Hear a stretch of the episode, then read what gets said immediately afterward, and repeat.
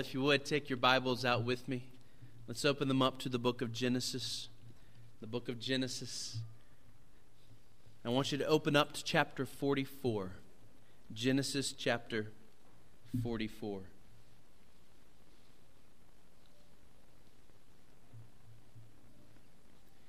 This morning we are coming back to our study of Joseph and his brothers, the sons of Israel.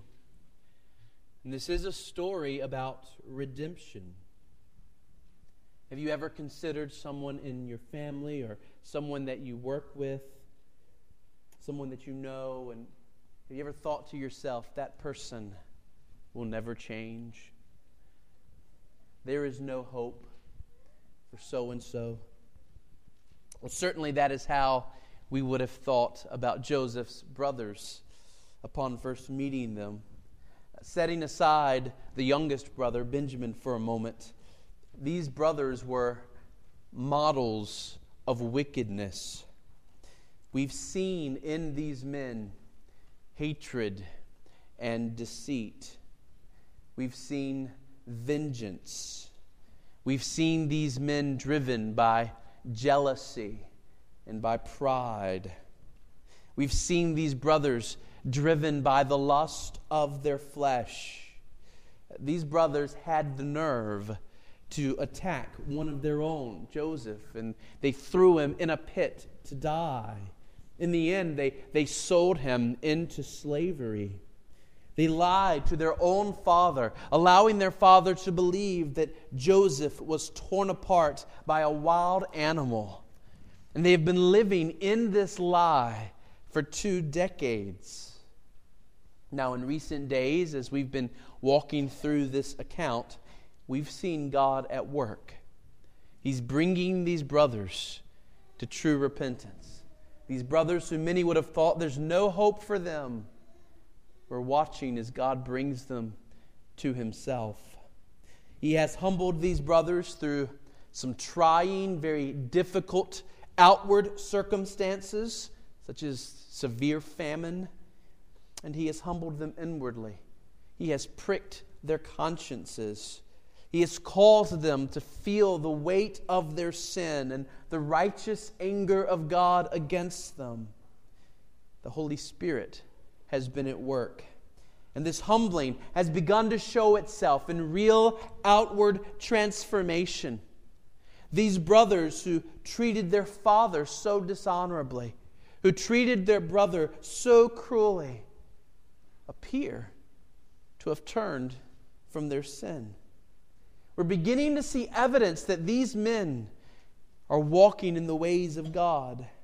Uh, we've already seen signs of a, a great change in their hearts. In fact, when we left them, the end of chapter 43, they were in Joseph's house in Egypt.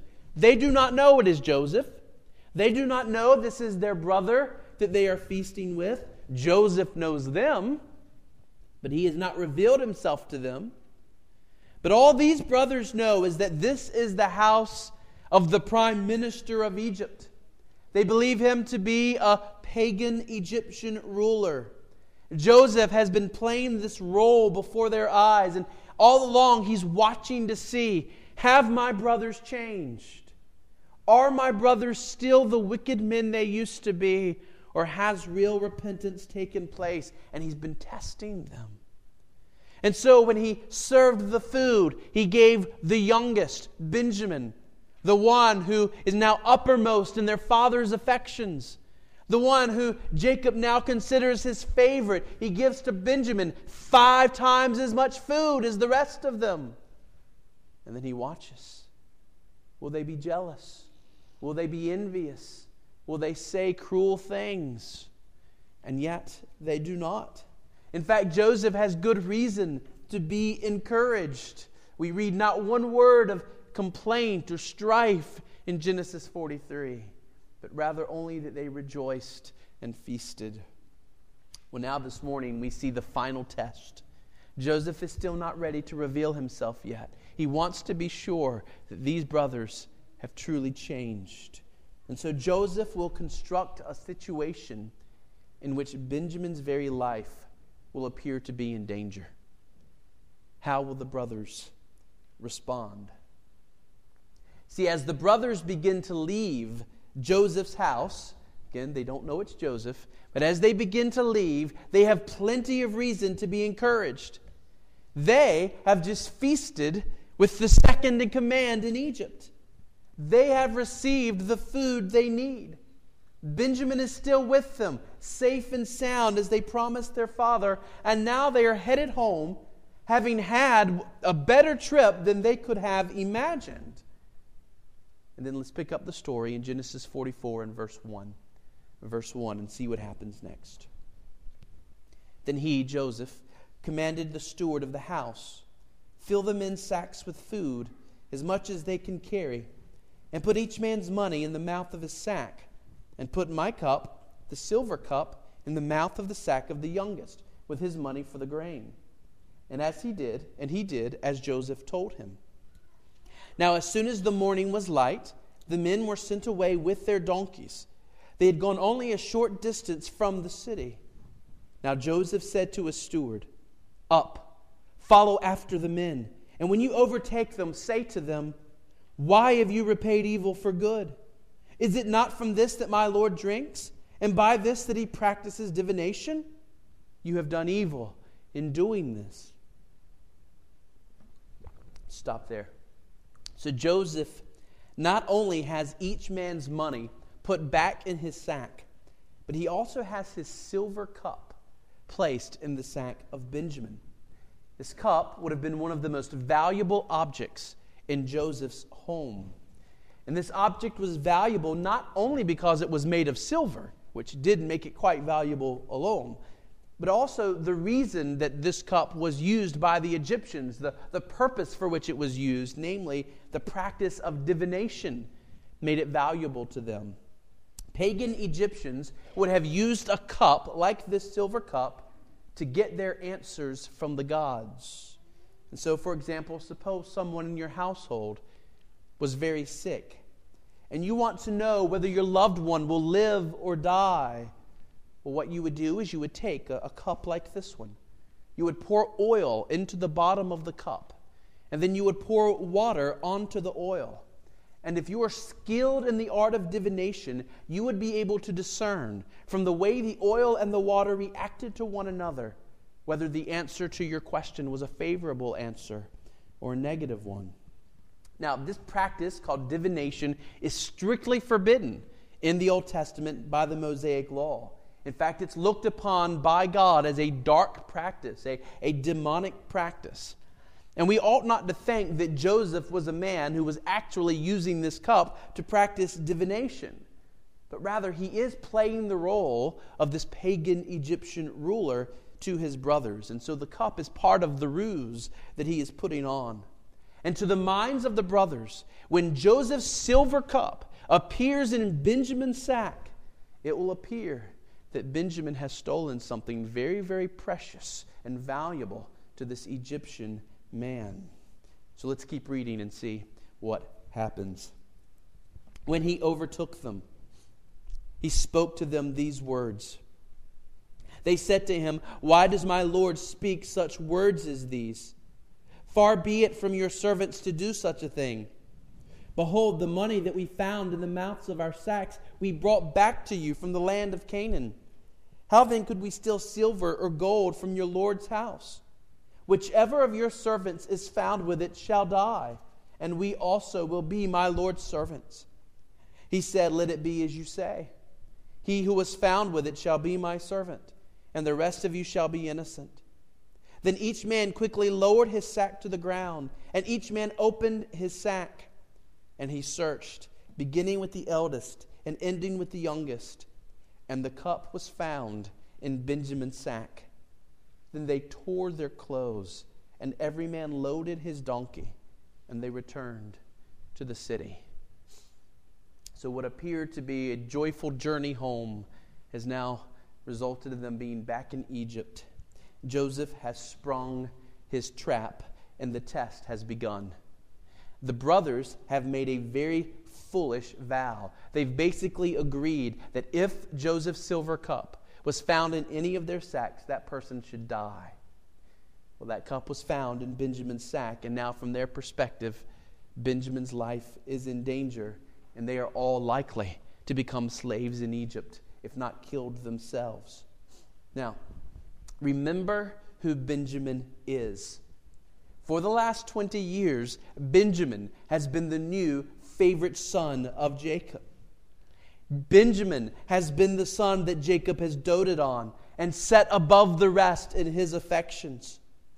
20 years ago, Joseph's brothers would have secretly rejoiced to see Joseph's life put in danger. They hated Joseph. They were envious of the special attention Joseph had. They hated the fact that Joseph was so esteemed by their father. And now, for the last 20 years, it has been Benjamin who has been esteemed. It has been Benjamin who has been set before them, tempting them towards jealousy and envy. And now Benjamin's life is in danger. Here is a second Joseph They've already been tested regarding jealousy of Benjamin with five times the portions on his plate.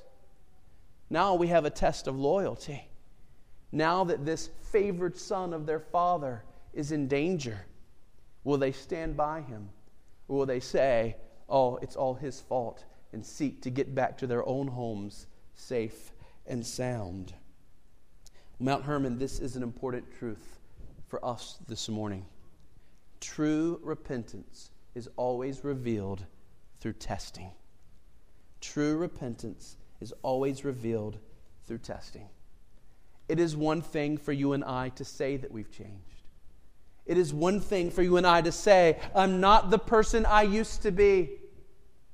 It's one thing for you and I to say concerning some sin, I have turned from that sin, but the evidence will come in the testing. God puts us through fire to see whether our profession proves true. God does this not for His sake. He knows whether our repentance is real. God does not need to test us for His own knowledge. God puts us through test for our own sake, that we and those around us may know whether our repentance is true or not. How easy it is for us to deceive ourselves about these things. For a few minutes, I feel very badly about some sin that I've committed. In a moment of deep feeling, I experience great sorrow for the way that I've been living. But, church, sorrow alone is not true repentance. It must be accompanied by a real turning to Christ trusting Him enough to live in His ways. There must be real change. I must give up the sin and replace it with righteousness. The way we discover whether our repentance is real, whether our turning to Christ is real, whether our faith is real, is through testing. The Bible uses the illustration of gold. In fact, we just sung about it a while ago in the hymn, How Firm a Foundation. If a person claimed that an object was made of true gold, you would test by putting it into the fire. The dross would melt away, but the real gold would remain intact. So also, God puts his children through difficult, often trying situations in order to reveal to us the true state of our souls. Have we progressed in faith as much as we thought we had? Is there still evidence that we are serious about following Christ in this particular area of our lives? Testing reveals the answer. Remember the shallow soil. Remember how there was seed that fell on shallow soil, and immediately a plant began to grow. But because the roots didn't go deep, when the heat of the summer sun came, the plant withered and it died. Friends, there is a kind of repentance that has very shallow soil. There is a kind of repentance that seems real for a time, but when the testing comes, it withers away and we return to our old patterns. We return to our old sins. Real repentance goes deep. Real repentance goes further than feelings of grief. It goes deeper than just changing one's mind, it goes all the way to the heart. and it remains even when times get hard. Mount Hermon, are we a people of true repentance? Have we truly changed so that at the deepest core of who we are, we love righteousness and we hate wickedness in all its forms? Think about those sins that you may be currently battling. Whatever those sins are that you are currently fighting, maybe it's the sin of despair. Maybe it's the sin of doubting God's word and his promises. Maybe it's the sin of grumbling and complaining. It is in the fire, it is in the testing where you will see whether you've truly turned the corner or not. Have you come to see how abhorrent your sins are?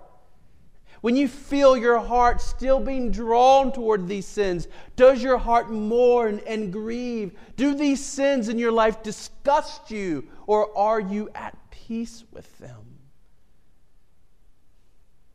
Friends, do you see how utterly opposed to Christ our sins are? Is Christ not more precious to us than they are? Jesus lived and died and rose to give us victory over sin. We ought not to play games with repentance. When it comes to sin, we ought to draw a line in the sand. Cut off your hand if you must. Gouge out your eye if you must. But even when the circumstances are tough and your soul is weary and you are being tried to the very fiber of your being, we prove our repentance. Then will we follow Christ. Then but we show that He is everything to us in that moment. We can only do this with help. Real repentance is a gift of grace worked in us by the Holy Spirit. But, friends, it is still something that we do. Yes, it is God working in us to will and to do according to his purpose. But we still will and we still do. You can't just sit back and say, I'm waiting for God to work repentance in me. You must repent. You must make active changes in your life. You must cultivate a heart that loves righteousness and turns away from wickedness. In this moment, Joseph's brothers now have a real choice to make. Their necks may well be on the line. If we say we're going to stick with Benjamin, we're going to defend Benjamin, we're going to vouch for Benjamin, then they may well lose their own necks. But if they say, you know what, I always kind of hated him anyway, father's favorite son, the one set above us, even though he was younger than us I have a wife and children back home in Canaan. Benjamin, you're on your own. That's what they could have said. That's the test that is before them. Church, here is my exhortation to those of you who are going through a difficult trial, looking to Christ, resting in the gospel. Be amazed at the love and forgiveness that Christ has for you, and then stand fast hold on to faithfulness. Don't give in when it's easy to give in. Through trials, God makes us stronger. He makes us holier. He makes us more and more useful to Christ in this world. These men are going to become something greater than they are now, but it happens through these trials. It happens through holding fast in the midst of difficult circumstances. The Apostle James says this Count it all joy my brothers, when you meet trials of various kinds. Count it all joy, my brothers, when you meet trials of various kinds. That's a hard thing to do. Can you imagine rejoicing in the face of this trial as you're going back to Egypt with your brother, not knowing whether any of you will live or die? But James says, Count it all joy, my brothers, when you meet trials of various kinds. Why? Why should we count it joy? For you know that the testing of your faith produces steadfastness. Do you want to be a steady Christian? Do you want to be the kind of Christian who isn't thrown this way and that way by every sort of temptation that comes your way? Here is how Christ makes us steady as a rock. Here is how he makes us stable in the Christian life. It is through trials. It begins with small trials, right? And if we stay faithful through small trials, we're able to, to gain more strength and gain more resolve, gain more grace so that we can make it through harder trials. We can face tougher temptations. I know that there are many in this room who are going through a difficult time of testing. Many of us have been through some difficult recent days. Half this church has been sick in the last month. Right?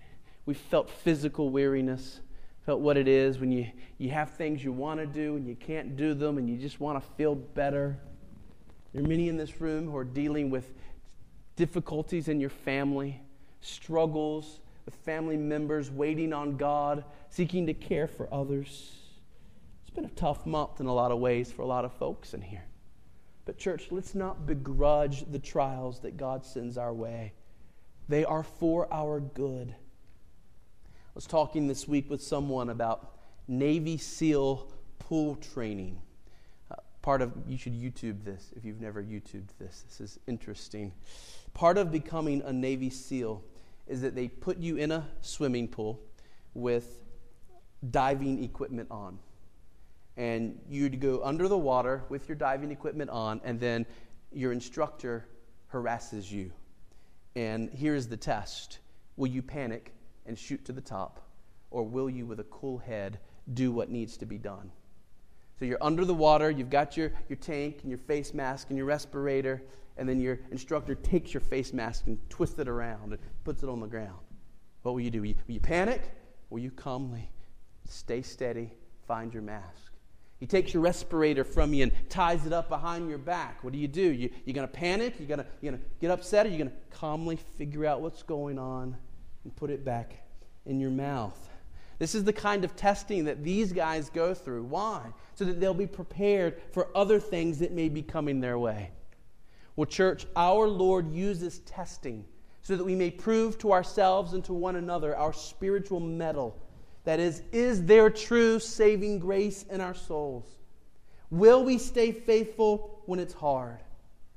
Will we be loyal to our younger brother who has always been treated better than we have, who's always been given more than we have, who's always been loved more than we have? Will we now swallow our pride and stand with him, or will we turn our backs on him? That is the question that Joseph's brothers now face. Let's see what happens. Begin reading in verse 14. Let's see what happens. When Judah and his brothers came to Joseph's house, he was still there, and they fell before him to the ground. Joseph said to them, What deed is this that you have done? Do you not know that a man like me can indeed practice divination? And Judah said, What shall we say to my Lord? What shall we speak? Or how can we clear ourselves? God has found out the guilt of your servants. Behold, we are my Lord's servants, both we and he also, in whose hand the cup has been found. But he said, Far be it from me that I should do so. Only the man in whose hand the cup was found shall be my servant. But as for you, go up in peace to your father. I'll stop there and notice two things. First, notice that Judah and the brothers do not try and defend themselves. They do not claim, We've been set up. We didn't take the cup. We don't know how it got in the bag. We've, we've been set up. Instead, Judah responds by saying, God has found out the guilt of your servants. Many commentators think what he means here is not the silver cup, but that God is finally bringing upon them the judgment they deserve for what they did to their brother 20 years earlier. It's as if Judah and these brothers have resolved that God has found them out, and finally a reckoning is about to come upon them. In their minds and their hearts, they know they deserve whatever this Egyptian ruler is about to bring upon them. There's no fight here. There's no attempt to escape punishment. There is only an acceptance that God has discovered them and that he will have his justice. Mount Hermon, here is a mark of true repentance. True repentance hates the sin, not the punishment for the sin. True repentance is not about trying to avoid the punishment. True repentance is acknowledging you deserve punishment. Parents, we see this with our children. Right? A lot of times, our children will be quick to repent when threatened with a spanking. But when the child is ready and willing to acknowledge that he or she deserves the spanking, that's when we most want to show mercy. It's very hard to discipline a child who acknowledges that what he or she has done is wrong and who stands ready to receive the punishment. This is how it is with God. When we truly repent of our sins, when we hate the sin, not just the punishment, but when we actually hate the sin and acknowledge we actually deserve hell. God, you would be just to condemn me to hell. I deserve that. It is then that we are spared from hell and that God saves us. That's one point. Another point to make here is the faithfulness of God in keeping his promises. 20 years earlier, God had given Joseph dreams in which his brothers were bowing down to him, dreams in which his brothers were paying homage to him. And boy, how the brothers hated those dreams. Their violence towards Joseph was an attempt to keep those dreams from coming true. And now, two decades later, what has God done? We see Joseph's brothers saying to him, Behold, we are my Lord's servants. Joseph refuses this, though. He is still bringing this test to its end. He draws attention back to Benjamin. He declares, No, Benjamin is the one whose sack had my cup. Benjamin will now be my slave. The rest of you can go. Do you see how he makes the test very clear? Will you stand with Benjamin or not? Benjamin will be my slave. You can go home. What will they do? Let's continue reading. We'll find out.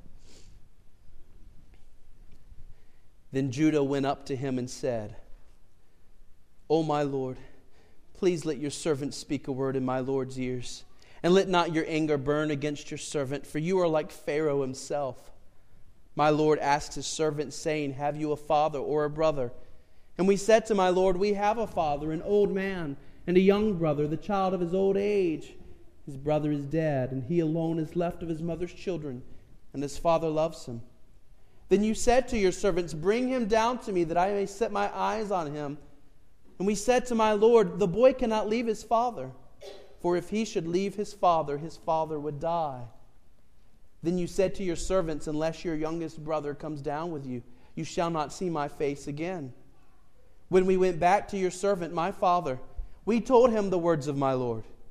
And when our father said, Go again, buy us a little food, we said, We cannot go down. If our youngest brother goes with us, then we will go down, for we cannot see the man's face unless our youngest brother is with us. Then your servant, my father, said to us, You know that my wife bore me two sons. One left me, and I said, Surely he has been torn to pieces, and I have never seen him since. If you take this one also from me, and harm happens to him, you will bring down my gray hairs and evil to Sheol. Now, therefore, as soon as I came to your servant my father, as soon as I come, and the boy is not with us, then as his life is bound up in the boy's life, as soon as he sees that the boy is not with us, he will die. And your servants will bring down the gray hairs of your servant, our father, with sorrow to Sheol. For your servant became a pledge of safety for the boy to my father saying, If I do not bring him back to you, then I shall bear the blame before my father all my life. Now, therefore, please let your servant remain instead of the boy as a servant to my Lord. And let the boy go back with his brothers. For how can I go back to my father if the boy is not with me? I fear to see the evil that would find my father. It's one of the longest, most passionate speeches in all of the book of Genesis. Judah stands forward as the leader of the brothers. Judah is not the firstborn, but he is the one with leadership. He is the one raised up by God to have courage and boldness. Judah has become the spokesman for the brothers. We think about Peter kind of representing the apostles and speaking for the apostles in the Gospels. Judah has become the spokesman for these brothers. And what do we see in Judah's speech? In the face of danger, speaking to a man who holds his life in his hands, Judah reveals a heart of love. Judah, Judah speaks with concern for his father. Judah speaks with concern for Benjamin. In fact, he offers himself to be Joseph's slave in Benjamin's place. He asks to place himself at Joseph's disposal rather than Benjamin. In Judah's speech, we have this picture of substitutionary sacrifice. He's willing to give himself up in the place of his brother. Jesus said, Greater love has no man than this, that one laid down his life for his friends. John Currid mentions the story of King Xerxes, ruler of Persia, who was fleeing from Greece on a boat. And the boat was so crowded with people that the boat began to sink. And Xerxes cried out to his men, Since upon you, O Persians, depends the safety of your king, let me know how far you take yourselves to be concerned therein. And immediately many of the men on the boat drowned themselves in the ocean to save the life of their king. And yet, here is the remarkable thing about the cross it was the king who laid down his life for his people. You see, Mount Hermon, what we have in Judah's speech is a foreshadowing of the cross. Judah is offering to bear the punishment in Benjamin's place out of love. And this is what Christ has done for his people. He bore our punishment in our place. The difference is Benjamin was set up. We're truly guilty. We deserve the punishment of God. And this is not just an earthly brother who steps up to take our place. This is the Lord Jesus Christ, God Himself stepping in for us. Christ is sinless, He's perfect in every way, and yet He has borne the wrath of God for all who will believe on Him. Jesus is the lion of the tribe of Judah, and Judah here points us to Christ. Friend, whatever trial you may be going through in these days, hear this. Faithfulness in the midst of trial will be seen through Christ likeness. So you're saying, Justin, how do I know I'm going through this tough season? I'm going through this tough trial. How do I know if I'm making it? What does success through the trial look like? Well, it looks like this. Is there something of Christ in the way you're going through this trial?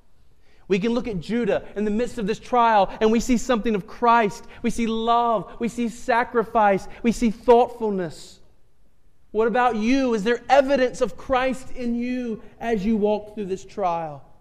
Is there something of Christ in your feelings, in your attitudes, in your actions? Are you sacrificing for the sake of others? Are you showing love and concern for others?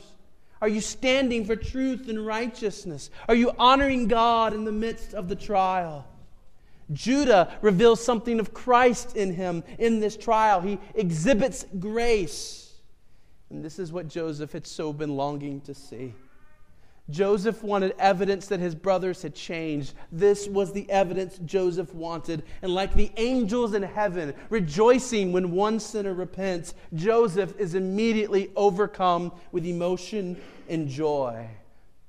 In fact, let's just close by reading the last, well, the first three verses of Genesis 45. Look at the next three verses, beginning in verse 1 of Genesis 45.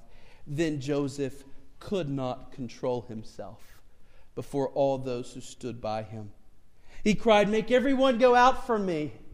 So no one stayed with him where Joseph stayed with him when Joseph made himself known to his brothers.